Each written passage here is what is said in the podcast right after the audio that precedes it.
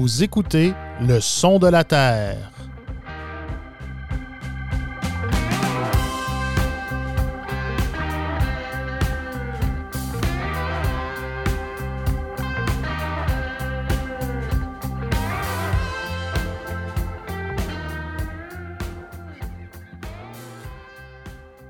Bonjour et bienvenue dans votre balado qui traite de nouvelles agricoles, le son de la terre, propulsé par la terre de chez nous. Alors bonjour tout le monde, aujourd'hui au menu, on fait un tour des manchettes agricoles en compagnie de la journaliste de la terre de chez nous, euh, Caroline Morneau. Euh, au menu aujourd'hui, on va parler notamment coûts de production ainsi que de coûts des intrants euh, avec un dossier que nos, journalistes ici ont concocté sur les calculeux, donc les gens qui, euh, calculent vraiment le coût, de production pour réussir à euh, augmenter leur marge. On va aussi faire la rencontre d'un producteur de Camerise bio qui a 46 euh, 500 plants de Camerise à Saint-Hyacinthe sur la rive sud. Et on va finalement parler de la filière du lait de chèvre. En deuxième portion d'émission, on a la chance de recevoir avec nous euh, Myriam Lachance, qui est travailleuse de rang pour euh, la région de la capitale nationale Côte-Nord avec euh, l'organisme Au cœur des familles agricoles. Alors, on va lui parler de son, de son métier de travailleuse de rang et des enjeux qui entourent sa profession. Alors, bonne émission.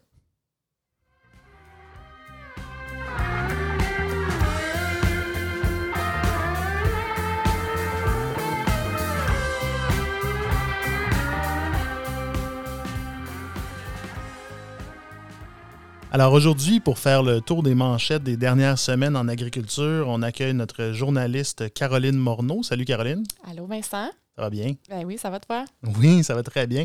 Écoute, il y a un dossier qu'on a publié dans la Terre de chez nous qui a attiré mon attention, euh, un dossier euh, qui a été euh, concocté par toi-même ainsi mm-hmm. que Martin Ménard sur les calculeux. Donc, ça, a l'air un peu weird dit comme ça, là, mais sur, tout le, calcul des coûts à la ferme pour réussir à maximiser les profits. Euh, tu as rencontré certains, euh, certains personnages assez intéressants dans le cadre de, de, cette, de ce, dossier-là. Oui, euh, effectivement, j'en ai rencontré deux. deux producteurs, un producteur laitier et un producteur de grande culture.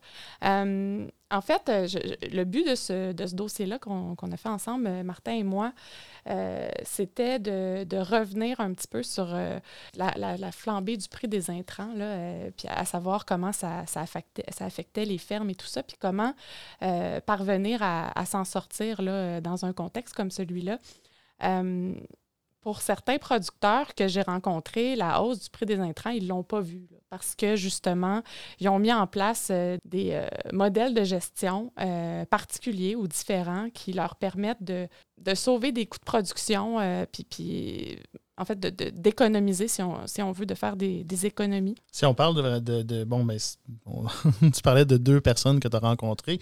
si, on, si, on, commence un peu avec l'histoire d'Éric Lapierre, qui qui a décidé, lui, tout simplement de ne plus produire de maïs. Oui, c'est ça. Euh, ben, Éric Lapierre, c'est ça, c'est particulier. Lui, il est producteur de, de grande culture là, à Saint-Nazaire d'Acton. Euh, lui, je dirais pas qu'il adopte un modèle pour sauver des coûts de production euh, à la base, mais au final, il constate que ça lui permet de sauver des coûts de production. Euh, en fait, il a eu l'idée, euh, un petit peu à contre-courant, d'enlever le maïs de sa production. Puis là, c'est important de préciser que euh, ça, c'est pas un modèle nécessairement qui s'appliquerait à toutes les fermes.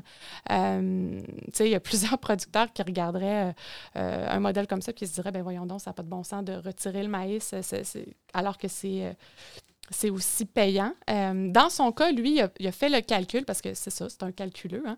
il a fait le calcul que le maïs ne cadrait pas dans euh, le système qui s'est créé. Donc, lui, il préfère, euh, comme il m'expliquait, le miser sur les cultures courtes, sur les cultures qu'on récolte tôt, plutôt que le maïs qui se récolte tard dans, le, dans mhm. la saison et qui, selon lui, l'empêche de travailler la qualité de ses sols, de, de dépendre son, lisier euh, au bon moment, de ressemer, euh, parce qu'il laisse jamais, il y a toujours quelque chose de semé, en fait, dans ses, dans dans champs. Donc, de ressemer au, moment opportun. Donc, pour lui, la culture de maïs ne cadre pas dans son dans son setup, comme il dit, pour le citer. Puis, c'est ça, il calcule, il a calculé que cette année, en retirant, ben, en fait, même s'il n'y avait pas eu la, flambée des prix, tout ça, parce que c'est sûr que le soya aussi, c'est super payant, mhm. puis lui, il fait du soya. Mais sans la flambée des prix des grains, euh, en retirant le maïs de sa production, il retire les mêmes bénéfices euh, bruts. Euh, il a fait ce calcul-là. Puis en plus de ça, il économise en coût pour la, machinerie et tout ça. il disait que le maïs, par exemple, comme si c'est une culture à fort volume, ben, ça lui prend plus de temps, la récolte, la manutention, ça, ça, prend plus d'équipement aussi pour l'entreposage. Donc, tout ça mis ensemble fait en sorte qu'il considère que c'est moins de trouble au final. Euh, enlever, enlever le maïs, puis que, que ça, ça, il s'en porte mieux comme ça. C'est le calcul qu'il a fait. Dans les dans les l'autre personne que tu as rencontré, bon, euh, Monsieur Lapierre, c'est quand même un monsieur de. de ben, il n'est pas, pas, un vieux monsieur, là, mais il a un certain âge, il a quand même de l'expérience en agriculture. Euh, tu as rencontré aussi un jeune, un jeune de la relève, Samuel Chenevert, qui ben, qui a fait euh, certaines prises de conscience euh, aussitôt qu'à que l'école. Oui, c'est ça. En fait, euh, lui, il a une petite ferme, donc une ferme d'une quarantaine de vaches là, dans le coin de Saint-Wenceslas. Donc, je suis allée le rencontrer, puis lui, il prend la relève de son père, en fait. Puis à sa ferme, il s'était toujours fait dire qu'il était bon et tout ça, mais il y a eu une prise de conscience à l'école. Peut-être qu'on peut, l'écouter. On, se faisait beaucoup dire par des, des, représentants qui venaient à la ferme, puis des des, représentants des, du monde de, de, l'industrie, de ah, vous êtes bons, des bons rendements, ça, ça, ça va bien intable, les vaches produisent bien et tout et tout. Puis là, rendu à l'ITA, euh, tu arrives là, tu penses que t'es bon, le monde autour de toi dit mm-hmm. que t'es bon. Là, tu te mets à calculer, tu te mets à sortir des chiffres, puis ouf, les coûts de production euh, des grains puis des céréales, c'était au-dessus de la moyenne. Euh, le, coût de production de lait au-dessus de la moyenne. Euh, très loin des groupes de tête. Fait que c'est là que ça a fait oh, ça a allumé une petite lumière que il faut travailler fort là-dessus pour améliorer si on veut rester compétitif au niveau des, des, coûts de production puis des marges, là, si on veut rester en vie.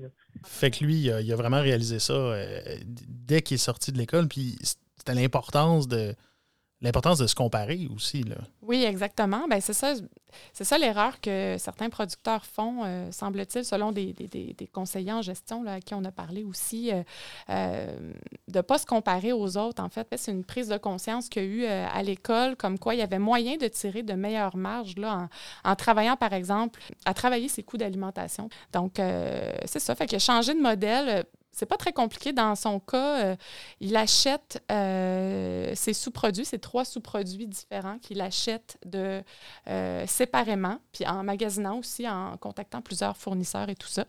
Puis, donc, précisément, ce qu'il achète séparément, c'est sa drèche de maïs, son, son tourteau de soya et son amidon. Donc, euh, pour l'amidon, il se met avec un autre producteur aussi pour. Euh, euh, donc, ils achètent ça à contrat d'avance, une fois par année. Ils se mettent à deux producteurs, puis de cette façon-là, ils peuvent acheter en plus grande quantité puis économiser aussi. Donc, c'est de, de, de, de, prévoir d'avance, d'acheter à forfait au moment de l'année où les le, les intrants sont, les coûts sont moins élevés, en fait, donc de, calculer. Puis souvent, on dit que, bon, on dit que le temps, c'est de l'argent. Euh, généralement, il y, a des, il y, a des, gens qui vont préférer justement euh, ne pas faire ce processus-là pour essayer d'éviter, euh, pas de perdre du temps, mais de prendre ce temps-là qui vaut aussi de l'argent. dans son cas, à lui, j'ai cru comprendre que c'était pas vraiment un enjeu. Dans son cas, lui, il ne voit pas que, c'est un temps important de plus à mettre. Euh, puis même euh, un, conseiller euh, en nutrition animale à qui j'ai parlé, Jimmy Côté, lui, ce qu'il me disait, c'est que des fois, juste avec un ou deux coups de téléphone, tu sais, magasiner ses sous-produits, juste, juste ça, là, ce qui est super simple. Donc, acheter, appeler deux ou trois fournisseurs plutôt que de rester fidèle à tout prix à un fournisseur, ben, tu peux aller, tu peux sauver jusqu'à 300-400 dollars du 15 tonnes qu'il m'a dit de, de, sous-produits, euh, d'ingrédients, en fait. Puis euh, c'est ça. Donc, des fois, c'est pas grand-chose, puis ça fait une différence. Donc, la fidélité et la loyauté, c'est important, mais en business, il ne faut pas hésiter à, ne faut pas hésiter à magasiner non plus. Exact. Euh, un, autre, euh, un autre texte quand même assez ben, très intéressant, euh, toujours sous la plume de Martin Ménard, qui nous a pondu une famille agricole dans les dernières semaines sur la camerise, donc une, culture qui est encore, on peut dire une culture émergente qui, qui atteint qui n'a pas atteint son apogée encore, mais qui est encore euh, qui est un peu plus connu qu'il y a quelques années. Euh, donc, on fait la rencontre d'un producteur, d'un producteur qui s'appelle Marc-Antoine Pelletier et de sa conjointe Emmanuelle Plante euh, des Délices du Rapide. C'est vraiment intéressant. Ce... Oui, ben c'est ça. En fait, ils ont planté plus de 46 000 plants de camerise bio 46 euh, 000 plants, ça, ça fait du plan, ça. C'est du plan tabarouette. Puis c'est ça, Marc-Antoine Pelletier euh, explique à, mon, à notre collègue Martin Ménard que cette décision-là, en fait, pas qu'elle découle du décès de son père, mais un peu quand même. Son père qui est mort subitement euh, en 2016, donc son père qui avait une production de grande culture biologique. Euh, ensemble, ils avaient le, père et le fils avaient le plan là, de, s'en aller, en fait, de, planter euh, des camérisiers. Donc, c'était 5 hectares au, départ qui était, qui prévu, mais là, finalement, le père est décédé subitement. Euh, Marc-Antoine Pelletier a décidé d'y aller là, de, avec le projet qu'il voulait euh, faire avec son père, mais finalement, il est allé plus loin. C'est 15 hectares. il s'est lâché lousse. Exactement, il s'est lâché lousse. Euh, puis c'est ça, ce qui est, ce qui est, ce qui est intéressant, c'est que tous deux, lui et sa conjointe, ne viennent pas du tout du milieu agricole. Lui, à la base, il est diplômé, il est ingénieur. Là. Il travaillait Ouais, travaillait pour General Electric sur des barrages. Exactement. Puis elle euh, est en finance. Donc, euh, il n'y avait pas nécessairement ce plan-là de devenir agriculteur. Puis finalement, euh, les choses s'en suivent. Puis là, ils veulent devenir des leaders là, pour la, production de camerise bio.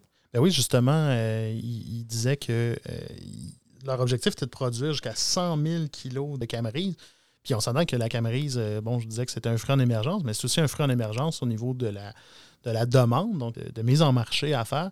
Euh, d'ailleurs, on va l'écouter là-dessus, où il nous explique un peu euh, son, euh, son processus au niveau de sa, mise en marché et de ce qu'il veut, de ce qu'il veut accomplir. Dans le fond, pour notre mise en marché, nous, on a procédé avec les pochettes de 350 grammes en épicerie dans le congelé qu'on vend à l'année. On va venir avec plusieurs points de vente pour le futur. C'est un marché qu'on veut développer, étant donné que c'est quand même intéressant de ce côté-là. Euh, cet été, on a essayé le, frais. Ça a été beaucoup d'investissement de temps et d'énergie pour finalement peut-être peu de retour. On va, euh, on va quand même l'explorer pour le futur.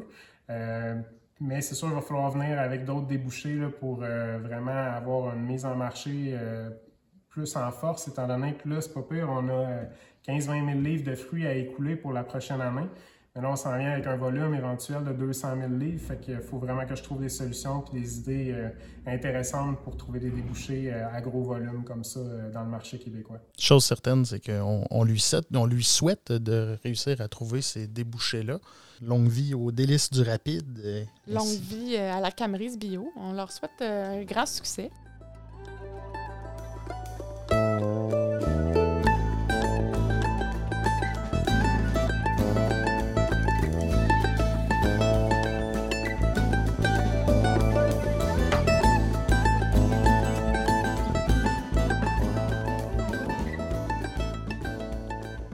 Il y a des développements euh, au niveau de la filière du lait de chèvre. Ben oui, de, petits développements, euh, comme l'écrit euh, notre collègue Martine Veillette, dans un de ses récents dossiers, en fait. On sait que depuis plusieurs années, la filière de, du lait de chèvre n'est pas la filière qui va le mieux, on va se le dire.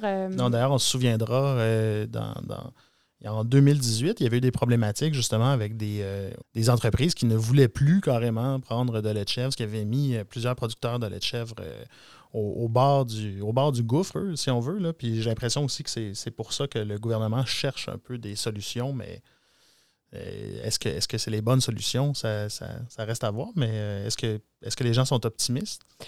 Bien, semble-t-il qu'il y a des. qu'on commence là à avoir des objectifs à ce niveau-là un petit peu plus clairs, qu'on commence à essayer de, de, régler le problème. Là, euh, récemment, le ministère de l'Agriculture s'est donné euh, c'est donné comme un objectif de, faire croître le secteur laitier capin en collaboration avec les producteurs de lait de du Québec. Euh, de doubler la production euh, d'ici cinq ans. Donc, c'est ce qu'on se donne apparemment comme objectif. Euh, il y a eu une rencontre là, entre les divers acteurs du milieu, le MAPAC, cet été, pour essayer de, trouver là, des, petites pistes de solutions. concrètement, je pense que ce n'est pas encore concret, mais au moins, on voit qu'il y a une volonté là, de, de régler ce problème-là, puis de, de, redresser la filière une bonne fois pour toutes. Là il y, a, encore des producteurs, par contre, qui, euh, qui, lancent la serviette, qui jettent la serviette. Est-ce qu'il est trop tard? Euh, ça reste à voir, mais c'est sûr que c'est un pas dans la bonne direction euh, de commencer à, se pencher sur la situation pour, pour vrai. Oui, effectivement, ben c'est sûr que, tu sais, on voit, là, Martine l'explique bien dans son dossier, on voit que dans la, dans la dernière année, il y a eu un, nombre plus élevé d'animaux qui ont été réformés qu'à l'habitude dans les cinq dernières années. Donc, on voit que cette année, c'est très élevé. On voit aussi, euh, elle donne des exemples de producteurs qui ont, comme tu dis, lancé la serviette, euh, qui ont abandonné pour se concentrer euh, sur quelque chose de plus payant, par exemple les grandes cultures ou la production laitière. parce que, bon, il y a deux choses hein, qui nuisent aux producteurs à la filière en ce moment. Le prix qu'ils obtiennent, apparemment, ils voudraient un meilleur prix des ententes négociées avec les, transformateurs. Puis, ben, c'est sûr que le coût des intrants fait mal aussi. Donc, tout ça mélangé il y a un travail qui se fait là, pour essayer de, de revoir aussi comment on pourrait organiser la filière, parce que peut-être que les producteurs ont un travail à faire aussi pour euh, réduire leur coût de production. Puis mhm. il y a un travail de filière aussi là, au niveau des producteurs à, faire. Puis on a des exemples de, gens qui ont décidé d'abandonner la production euh, caprine.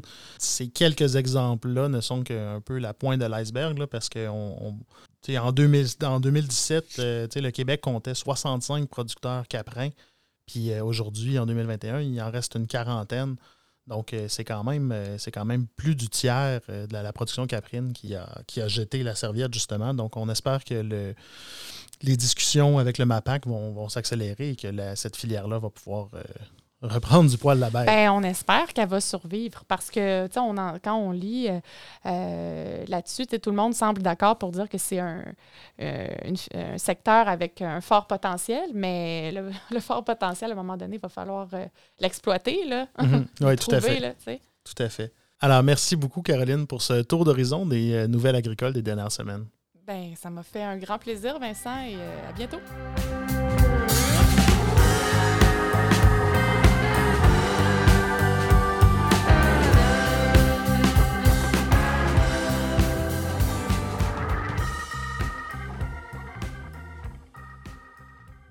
Avec les changements de luminosité puis la grisaille qui s'installe, le mois de novembre est particulièrement tough sur le moral. C'est pour ça qu'on a décidé d'inviter aujourd'hui Myriam Lachance, qui est travailleuse de rang, pour venir nous parler des enjeux qui sont reliés à sa profession, puis aussi de l'importance d'agir quand un proche traverse une passe difficile. Alors, euh, d'entrée de jeu, à ta demande, Myriam, on va se tutoyer. Comment ça va aujourd'hui? Absolument, merci. Ça va très bien, Vincent, et toi? Oui, ça va très bien.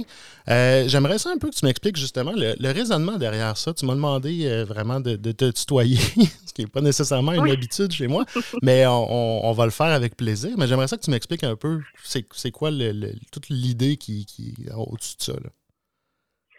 En fait, c'est pas une obligation du tout, mais c'est vraiment juste que dans notre travail, c'est vraiment un travail de proximité. Donc, on essaie de, faire partie de la famille, j'ai le goût de dire, avec le, réseau agricole, l'entourage et les producteurs. Donc, euh, évidemment, je vais vous voyez ceux qui le, qui le demandent, mais a priori, on essaie de créer des liens plus euh, informels, d'enlever un peu la distance professionnelle là, du, de la du service officiel de relations d'aide. Donc, euh, le tutoiement fait, beaucoup partie de, ma démarche au travail, puis la façon d'entrer en contact avec, euh, avec les producteurs. C'est bon, ben dans ce cas-là, je te demanderai pas de me tutoyer, ça va être correct. Euh, pour ceux qui le, pour ceux qui le savent peut-être pas, euh, bon, on, prend un peu pour acquis que tout le monde dans le milieu agricole connaît ce qu'est une travailleuse de rang, mais pour ceux qui, qui savent un peu moins puis qui connaissent un peu moins vos services, est-ce que tu peux m'expliquer un peu ce que, ben, qu'est-ce que, qu'est-ce que ça mange en hiver une travailleuse de rang? Oui, tout à fait. en fait, même dans le milieu agricole, il y a beaucoup de monde qui ne savent pas encore c'est quoi. C'est quand même assez récent. Même, en fait, ça fait 18 ans qu'on existe, mais c'est plus dans, en Montérégie. Donc, moi, je suis capitale nationale Côte-Nord, donc c'est encore un service à découvrir. Et fait que c'est bien de le répéter encore et encore, je vous dirais, pour que, je te dirais, on est repassé du vous du Seigneur. pour, pour vraiment expliquer ce que c'est, là, puis que tout le monde sache et, puisse savoir quand faire appel à nos services. Donc, le travail de rang, à la base, c'est vraiment pour favoriser le bien-être des familles agricoles, viser l'amélioration euh, des conditions euh, psychosociales dans le fond de la personne, promotion de la santé mentale, prévention de la détresse psychologique des agriculteurs, agricultrices et de tout leur entourage. Donc, c'est euh, on vise autant le producteur, la productrice que leurs associés, leurs familles, les employés, que le réseau agricole aussi en consultation c'est un processus qui se fait plus euh, un, à un ou c'est vraiment beaucoup plus de la sensibilisation euh, dans des, dans des assemblées, dans des, trucs de regroupement? Euh, c'est quoi un peu la proportion de, de travail? Oui, en fait, ça peut prendre toutes sortes de formes. Euh, je dirais qu'on peut faire des suivis, nous, autant individuels, avec le couple, la famille, la communauté, en groupe. On va aussi être très près des gens. comme on fait un travail de proximité, en fait, on essaie d'aller là où les gens se tiennent. Donc, vraiment, effectivement, dans les marchés l'été, dans les AGA, comme on est tous en train de faire en ce moment le tour des, AGA, de nos, des syndicats locaux de l'UPA, par exemple. on essaie vraiment de se tenir dans les marchés, pas les marchés, des salons, tout ce qui est là où les agriculteurs peuvent se tenir puis les rencontrer euh, chez eux également. Fait que, nous, dans le fond, on peut vraiment euh, s'adapter aussi parce qu'on sait que l'horaire est particulier en mhm. agriculture, donc on essaie vraiment d'aller avec ce qui est le, mieux pour eux.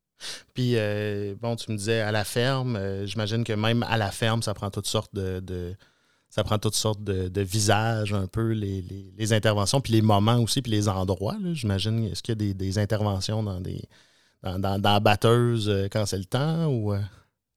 Euh? Oui, exactement. Euh, il y a quelques semaines, j'étais dans le camion à côté de la moissonneuse batteuse pendant que quelqu'un ramassait son soya parce que c'était ça le temps qu'il y avait là, pour me rencontrer. Fait que, en fait, c'est ça. nous, on essaye d'être le plus disponible et flexible possible. Donc, les gens peuvent nous parler par téléphone, par visioconférence. On peut se rencontrer dans un bureau que je vais louer pour l'occasion. Si la personne veut qu'on soit en présence, mais souhaite pas nécessairement être directement à la ferme parce que des gens autour qu'on va être dérangé, etc. Ou on peut aller directement à la ferme ou sur le lieu de travail, là, selon la personne.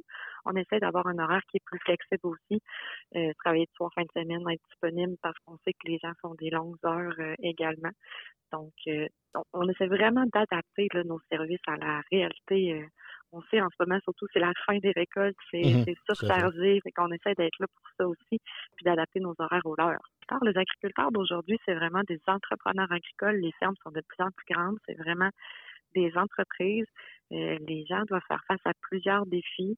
Euh, sont, sont tenus de connaître énormément de choses. Sont l'électricien, le plombier, le, le, le, comptable de la place, bien souvent. ils doivent connaître mille et un métiers pour se débrouiller euh, dans tout mmh. ça.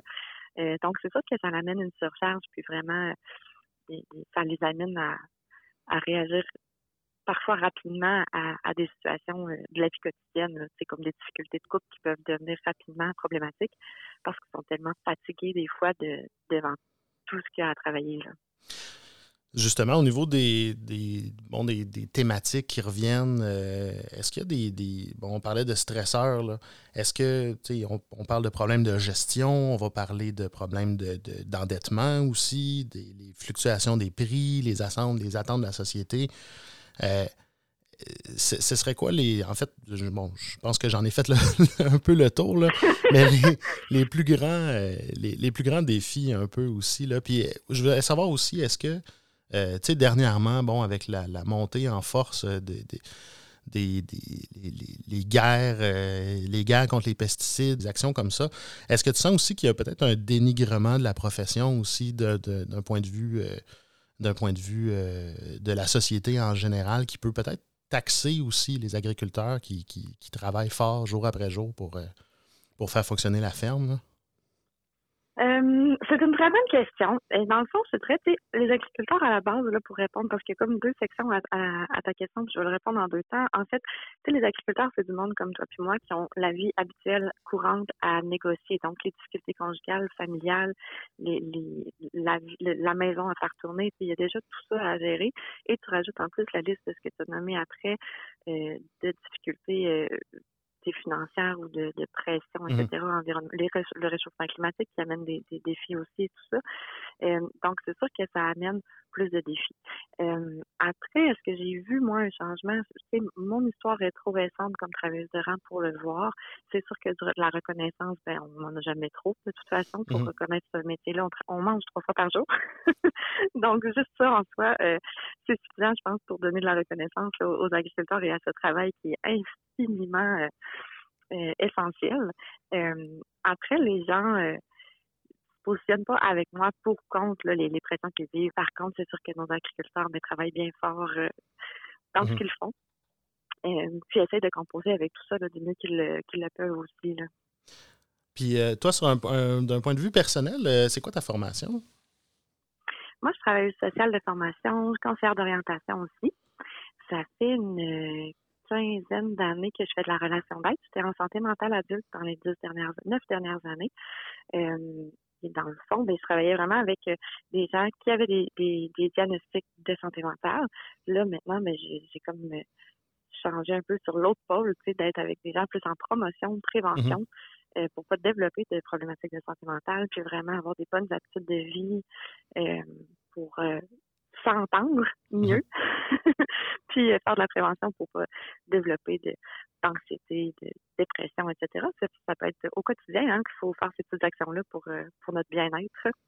Puis au Québec, euh, bon, tu disais que ça, faisait à peu près 18 ans, d'ailleurs. Euh, félicitations pour être majeur.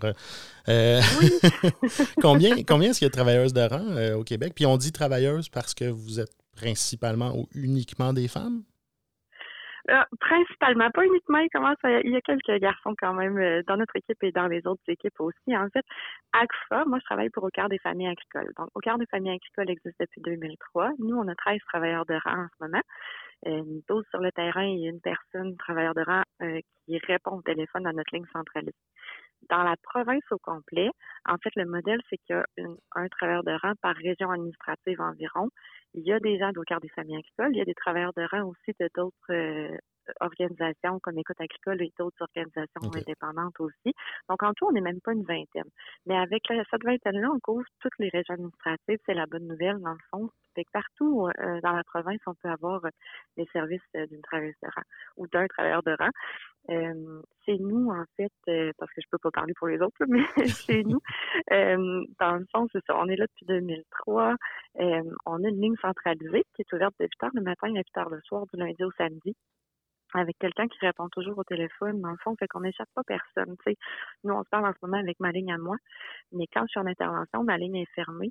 Donc, on demande à tous les gens qui ont des, des références à faire, dans le fond, d'appeler la ligne centralisée qui est à Saint-Hyacinthe.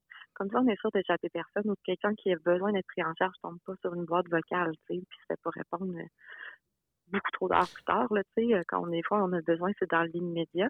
Mm-hmm. Donc, on est Michel qui répond au téléphone puis qui peut s'assurer que la personne est, prise en charge en sécurité puis qu'on répond à, à son besoin.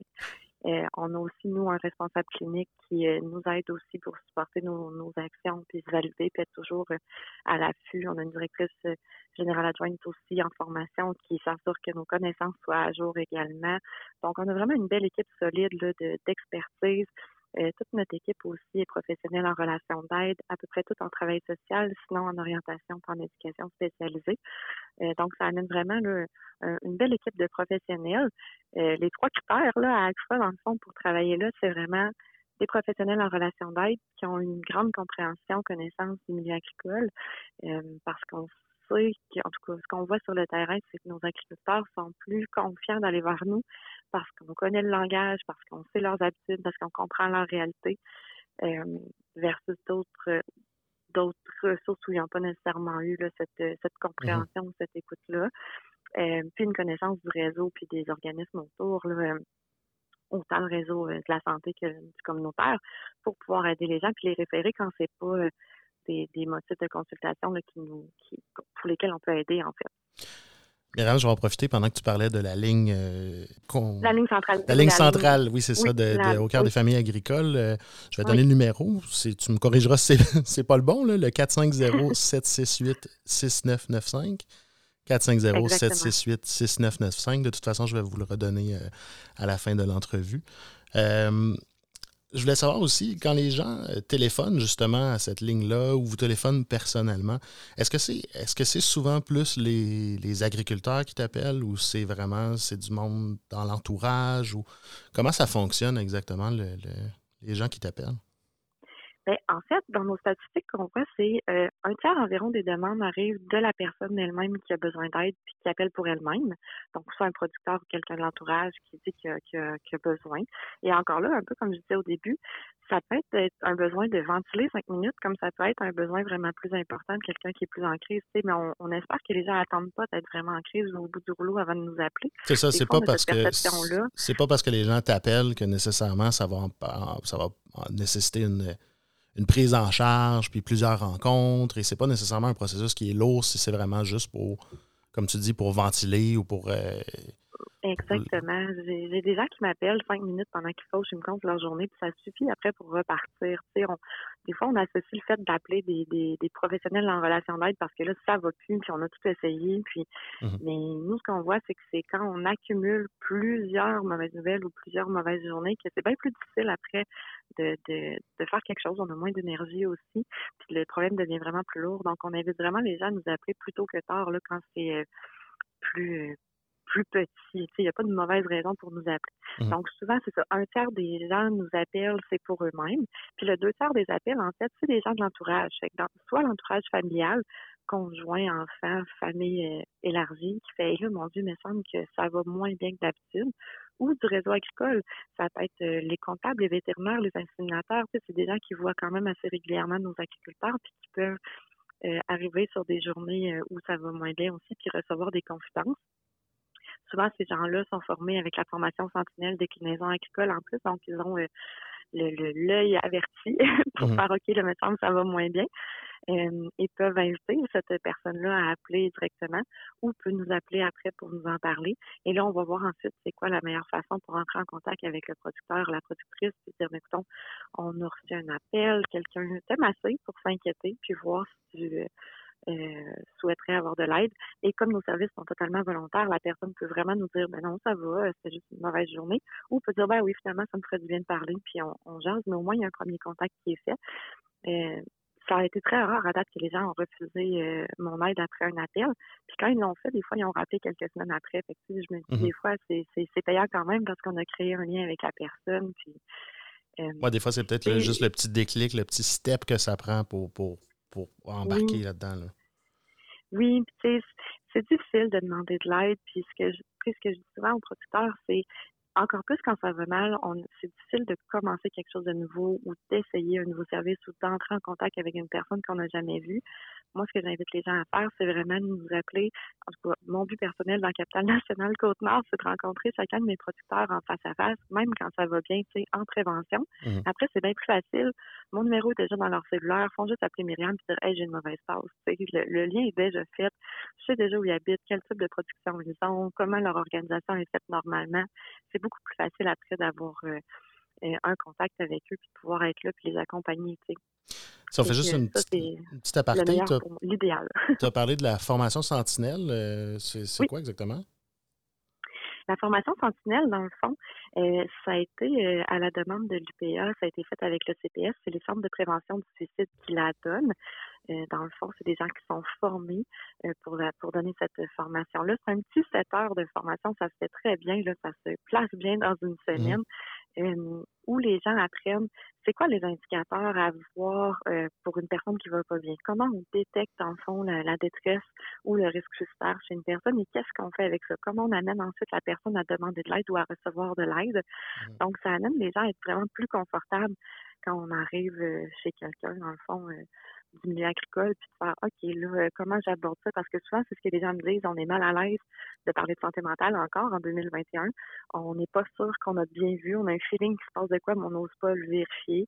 Donc, cette formation-là va aller un peu démystifier tout ça, quelles phrases on peut, euh, on peut dire, qu'est-ce qu'on doit regarder, et puis ça nous amène ensuite à faciliter, en fait, le, la demande d'aide. C'est vraiment des intermédiaires super essentiels pour nous, qui sont nos yeux et nos oreilles sur le terrain. On a des gros territoires, donc on ne peut pas être partout. Mmh donc, c'est des gens qui, qui, peuvent détecter des choses qu'on n'aurait pas vues.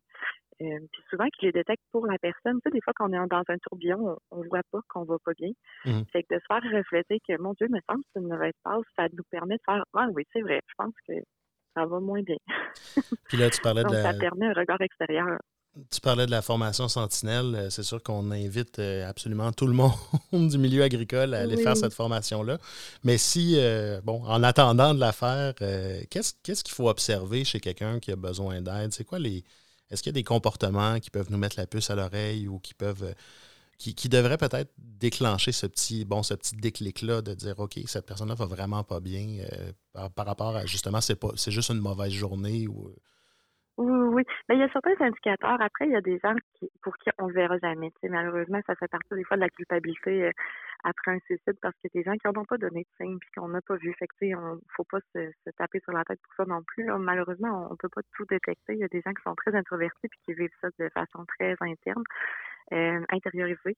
Mais euh, pour l'entourage immédiat, ça va être tout changement en général. Tu sais, les changements de comportement, d'humeur, d'énergie, euh, une nouvelle consommation, une consommation accrue d'alcool ou de drogue, euh, perte d'appétit, perte de sommeil. Ça va être vraiment les premiers signes là, que quelque chose va pas bien.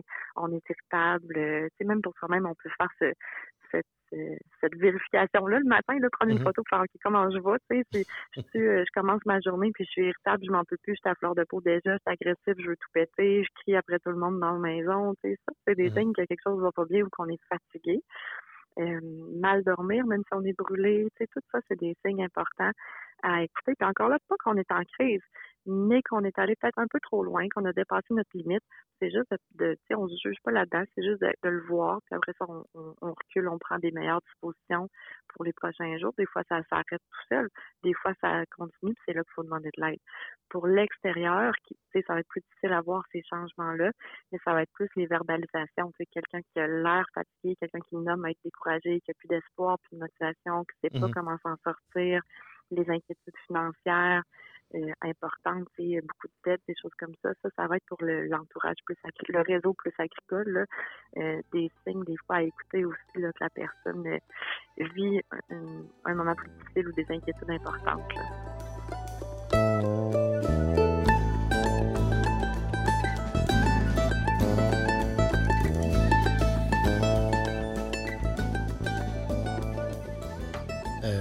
Au, niveau des, au problématiques qui sont vécues, bon, euh, j'aimerais ça qu'on parle un peu de, ben, de la, euh, question de l'amour.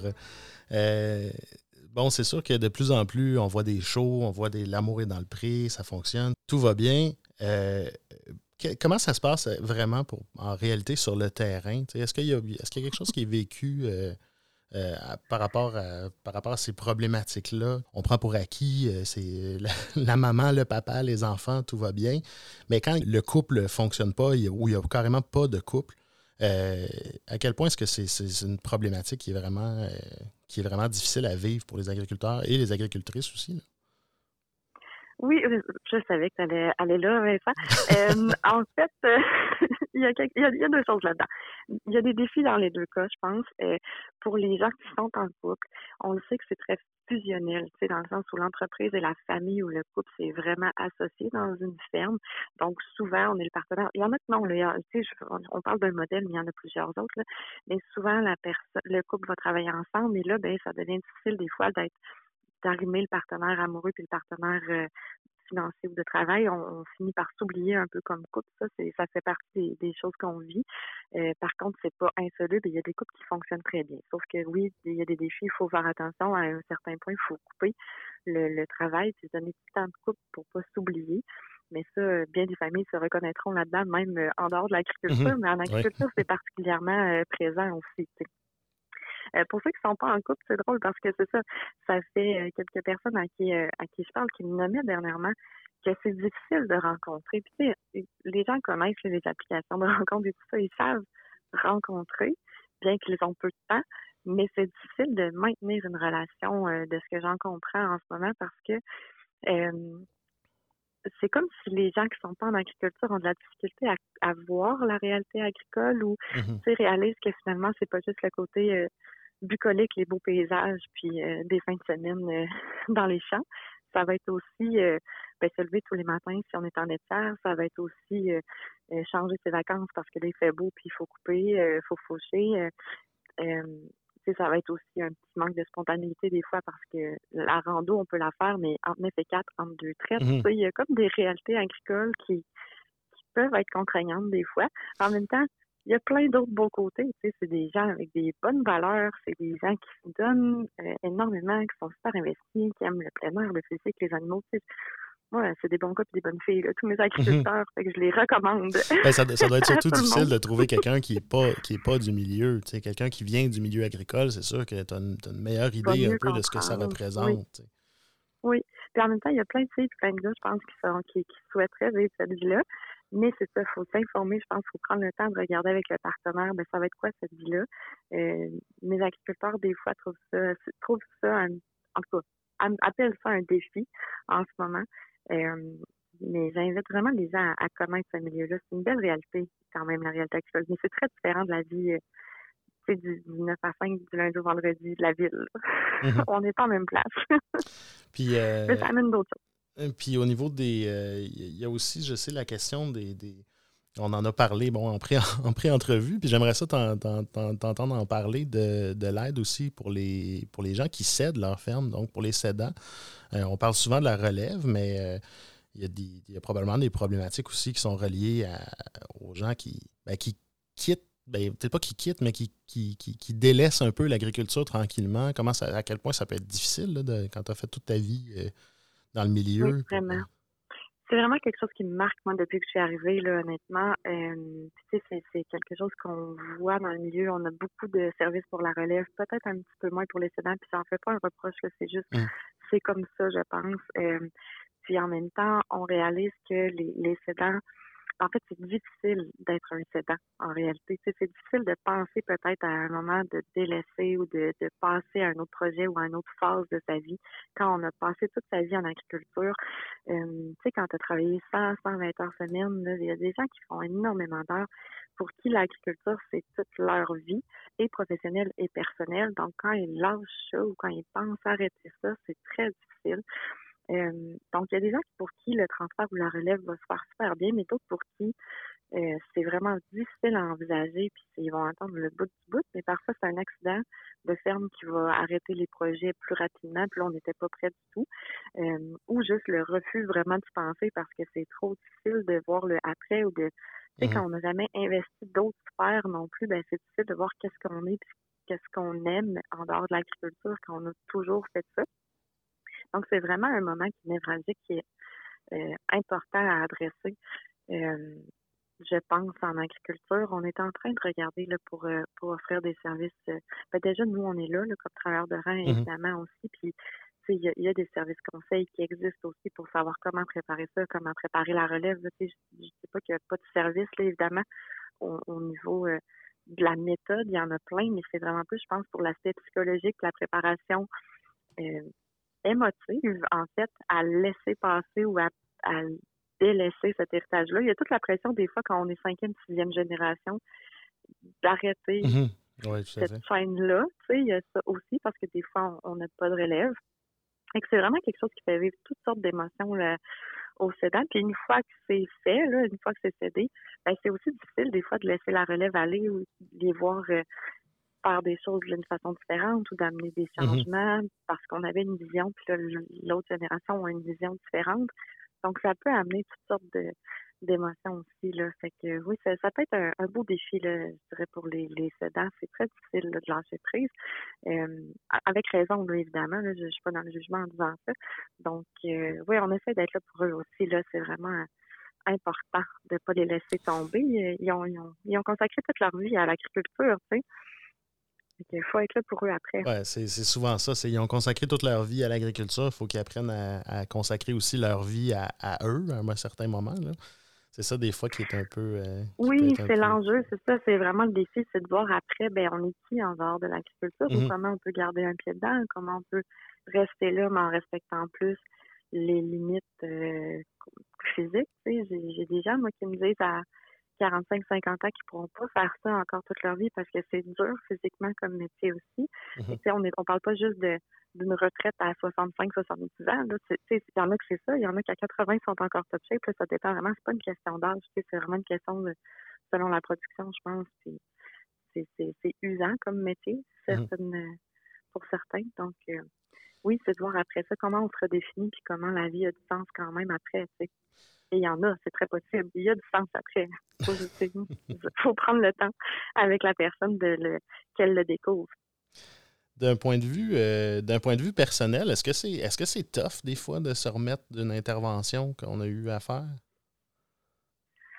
Euh, oui, c'est sûr qu'il y a des choses qui viennent nous toucher des fois. Tu sais, moi, ça fait une quinzaine d'années, comme je disais tantôt, que je suis en mm-hmm. relation d'aide, donc je l'ai, euh, je, suis meilleure qu'avant, je pense, à le, à le vivre. Les premières années, je pense que je dormais euh, avec ça. Parce qu'il faut quand même. Les, informations euh, Il faut quand même mettre de l'émotion aussi dans nos interventions. On n'est pas. J'imagine que tu sais, euh, je ne suis, pas un robot, mais toi non plus. Là, il faut, faut, faut qu'il y aille quand même. Non, mais ben, c'est ça.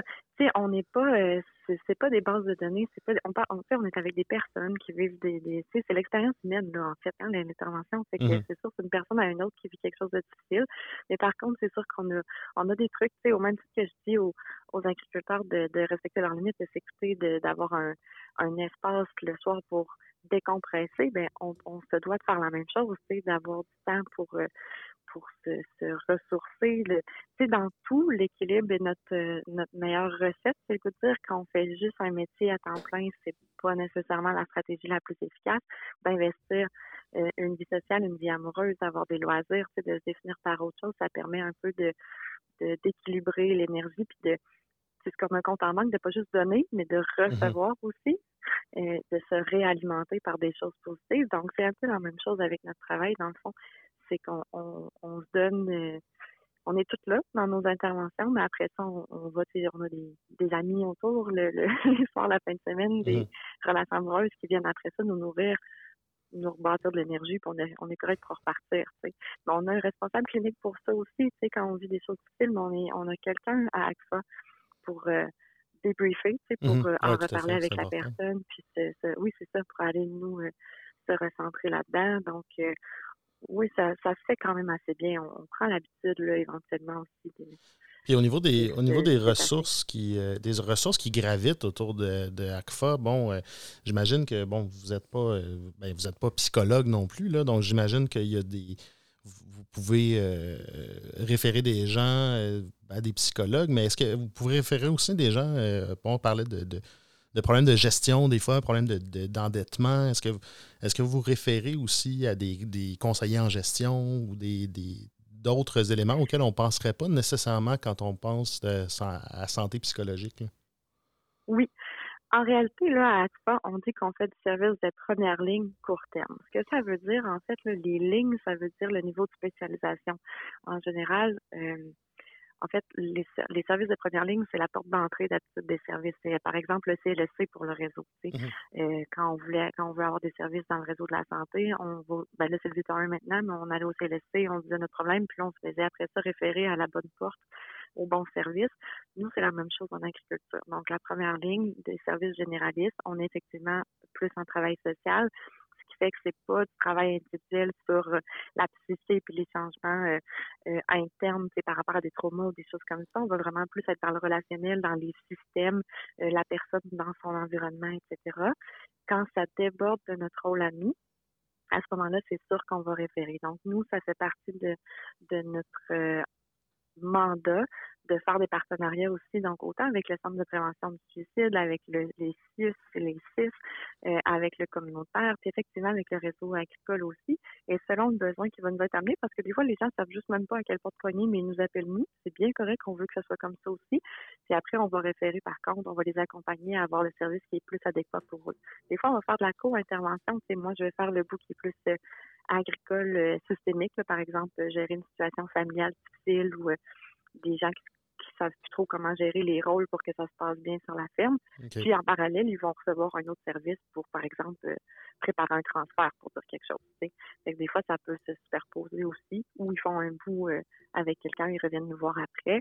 Ça, c'est à en discuter avec la personne. C'est des services qui sont personnalisés, donc ça va être vraiment en cas pour cas avec le, besoin de la personne, son histoire, ce qu'elle a déjà eu comme, comme service, ce qu'elle a fait que ça peut devenir une, équipe, euh, comme un peu une équipe intégrée, oui. si on veut. Oui, ça peut devenir une équipe aussi, tout à fait, effectivement. Oui, c'est aussi des gens qui sont susceptibles de. C'est moi, je leur réfère des gens, eux, ils m'en réfèrent aussi. Mm-hmm. Ça peut arriver des deux, des deux côtés. Là. Mais oui, on travaille beaucoup ensemble. On essaie d'avoir. Ben, tu sais, tu l'avais dit en, en, pré-entrevue, mais l'agriculture, c'est une belle grande famille. c'est mm-hmm. un tissu social qui est vraiment les gens se soutiennent entre eux d'une façon incroyable. Le réseau agricole fait la même chose, c'est que c'est le but. On essaie de faire partie. C'est, on est une des solutions, on n'est pas la seule évidemment. On fait juste s'intégrer. C'est une solution de plus, une option de plus dans le fond euh, pour les, familles agricoles. Puis on essaie de travailler et de, de tisser avec euh, ce qui existe déjà autour. Excellente petite question en, rafale. Euh, on approche déjà de la fin. je, voulais, je voulais que tu me fasses peut-être que tu me dises ce que tu penses de l'agriculture d'aujourd'hui. Euh, qu'est-ce que ça représente pour toi, l'agriculture d'aujourd'hui au Québec? Oh, tu as une belle question. Eh mon Dieu. Euh, ben écoute, je vais vous dire, c'est. Comment je dirais ça? C'est particulier l'agriculture aujourd'hui parce que j'ai l'impression que c'est rendu marginal, mais en même temps, c'est tout, c'est essentiel, c'est ce qu'on mange, c'est ce qu'on met sur la table tous les jours. Donc, c'est particulier que ça allait pris ou que ça allait moins de place maintenant. Euh, parce qu'on fait, on est plus dans une ère de, de métier de service, on est plus dans la, on est moins dans, mhm. dans les, les métiers manuels traditionnels maintenant, mais par contre, c'est tellement essentiel, il faut surtout pas que ça disparaisse. Donc, euh, tu sais, je pense que c'est un, comment je dirais ça, je, je, ne veux pas faire de politique. Ce serait un métier à revaloriser. Je pense, disons ça comme ça, euh, mais qui, qui est essentiel. Tu sais, moi, pour voir, je, je pensais bien connaître l'agriculture avant de travailler, puis là, de le voir de l'interne, euh, je, suis encore plus admirative de nos entrepreneurs agricoles. Euh, tu sais, c'est des gens qui travaillent en ce moment là, avec les récoltes, on le voit, là, c'est la mm-hmm. fin, heureusement pour eux, mais des 80, 100, 120 heures par semaine euh, qui ont eu à, vivre plusieurs défis avec la, la, pandémie ou autre, avec les récoltes, la sécheresse, l'été. Euh, sont encore là, puis ils demandent pas nécessairement de reconnaissance, puis on les entend pas. Mhm. ils sont juste, ils font leur job jour après jour euh, pour nous nourrir, tu sais. Mhm. Fait que je, je pour moi, c'est reconnaissance absolue là, de, de ce métier-là. Je suis totalement admirative de ce travail qui est un dévouement exceptionnel, en fait, pour, euh, pour qu'on ait la, bouffe à table, tu sais. oui, c'est ça, tu sais. tu parlais de la, période des récoltes. Euh, à quel point aussi est-ce que c'est ça peut être tough de passer de, des semaines de 80, 90, 100, 120 heures à, ben, pas à rien, là, mais à des semaines plus, euh, plus normales aussi. Des fois, est-ce que c'est est-ce que c'est un moment aussi où il faut porter une attention particulière parce qu'on peut pogner un down, là? Oui. Ben, malheureusement, on tombe pas à rien parce que dans les semaines de surcharge, on va à l'essentiel. on, est, on éteint des feux. Fait mhm. Après ça, il reste tout le reste. là, on a trois mois de retard en ce moment sur la comptabilité, les factures, les comptes à payer. Fait que, là, il y a du retard à, à, à reprendre. Donc, malheureusement, il tombe pas rien, puis la charge mentale ne peut pas complètement tomber. C'est ça qui ferait du bien, en fait, c'est d'avoir un vrai congé aussi. Là, il y a comme quelque chose qui est jamais fini en agriculture. Mhm. Euh, mais c'est sûr qu'en ce moment, c'est plus difficile. On est dans les dernières semaines, on est dans le la ligne d'arrivée du marathon pour certaines personnes, en tout cas dans, tous ceux qui font les récoltes. Pour d'autres, c'est plus au, long cours puis annuel. Mhm. Euh, et donc, c'est sûr que c'est difficile, on invite vraiment les gens à écouter leurs signaux et à prendre du temps. Comme on dit, on peut aller là, à la ferme, tu sais, fait qu'ils n'ont pas besoin d'arrêter trois heures pour prendre une heure, venir nous voir. Tu sais, on peut être avec eux là, dans leur quotidien pendant qu'ils nous jasent euh, aussi. Mais euh, les gens le savent, des fois c'est saisonnier, ils ont des coups à donner, puis euh, mais c'est pas l'idéal. Tu sais, avec la pénurie de main-d'œuvre en plus, ça l'a c'est sûr que ça l'a ajouté du poids. Quelqu'un qui a une job à 35 heures peut faire 50 heures quelques semaines pour compenser le, manque de main-d'œuvre, mais quelqu'un qui est déjà à 80 100 heures, si tu lui manque en plus de personnel. c'est humainement euh, impossible. Ça devient catastrophique, en fait. Fait que, ça. sont, amenés à revoir, tu sais, toute, les, toute la saison, ils ont été amenés à revoir ben, leur plantation, d'être moins de semis, changer mhm. leur façon de faire. Il y a certaines boutiques, tu sais, kiosques qui ont fermé certaines journées dans la semaine, comme on a vu dans d'autres secteurs, évidemment aussi, mais pour euh, faire face à ça. Donc, c'est sûr que c'est l'année des grands défis, là, j'ai le goût de dire, euh, en agriculture. Fait que oui, on a une bonne pensée pour eux en ce moment. Là. On, souhaite quand même un repos. Euh, puis, bon, évidemment, je les invite à nous appeler s'ils si, semblent que, que ça devient trop difficile. Là.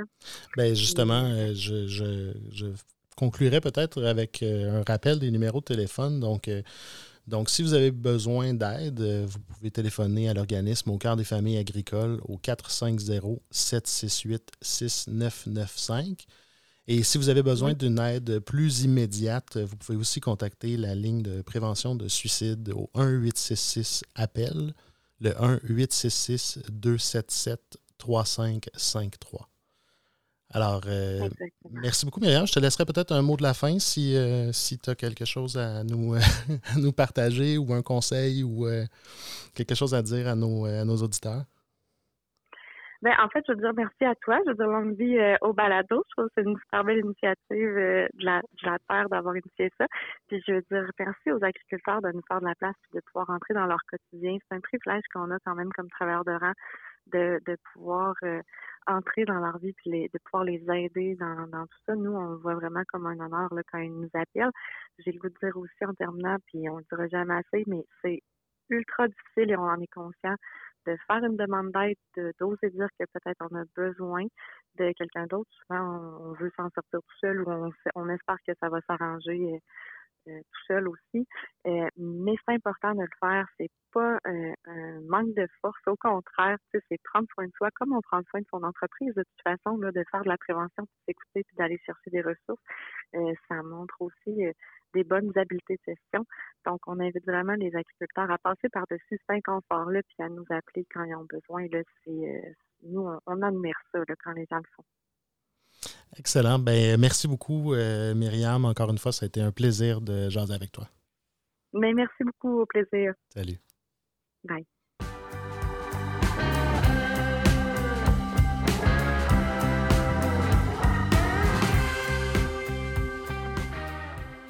Alors voilà, c'est déjà la fin pour cet épisode du Son de la Terre. Je tiens à remercier nos invités, Caroline Morneau ainsi que Myriam Lachance, pour leur participation. Si vous avez des commentaires, des suggestions, des idées d'invités, n'hésitez surtout pas à nous écrire au balado balado.laterre.ca ou encore à nous envoyer un message sur la page Facebook de La Terre de chez nous. Sur ce, je vous dis à la prochaine.